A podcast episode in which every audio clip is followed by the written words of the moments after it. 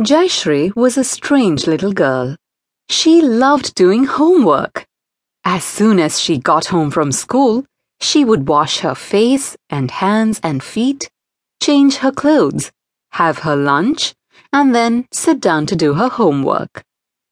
She would make a list of things to do, then do them, then revise what she had done, revise them again, and finally pack her bags for the next day. When she slept, she dreamt about what homework she would be given the following day. Come, watch TV with us, her father would say, and Jayashree would reply, No, Daddy, I have homework to do. Go out and play, her mother would say, and Jayashree would reply, You guessed it. No, Mummy, I have homework to do.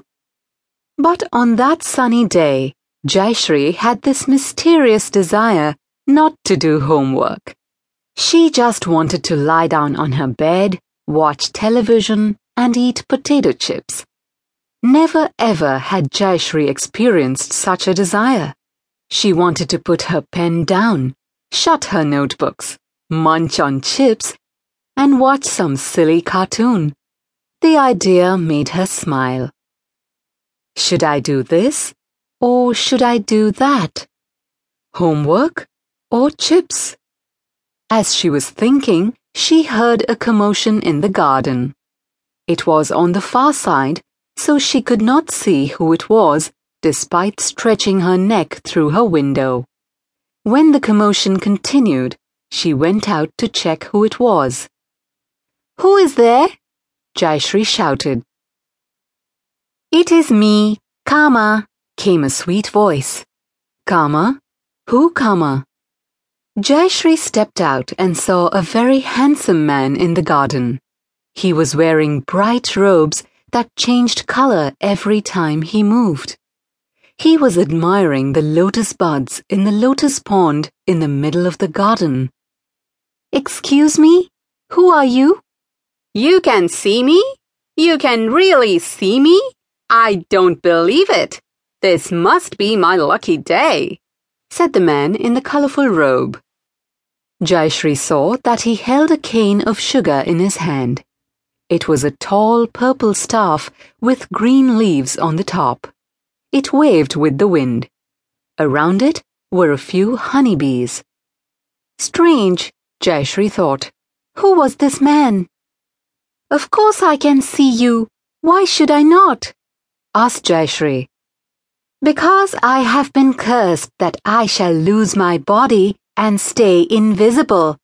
For thousands of years I have wandered this world invisible with my sugarcane bow. And now you can see me. This is a miracle. You must be a special child. What is your name? Jayashree, said Jayashree, wondering if she should call her mother. Kama seemed harmless and was extremely charming, but he was a stranger nevertheless. And what was he doing in their garden with a shaft of sugar cane?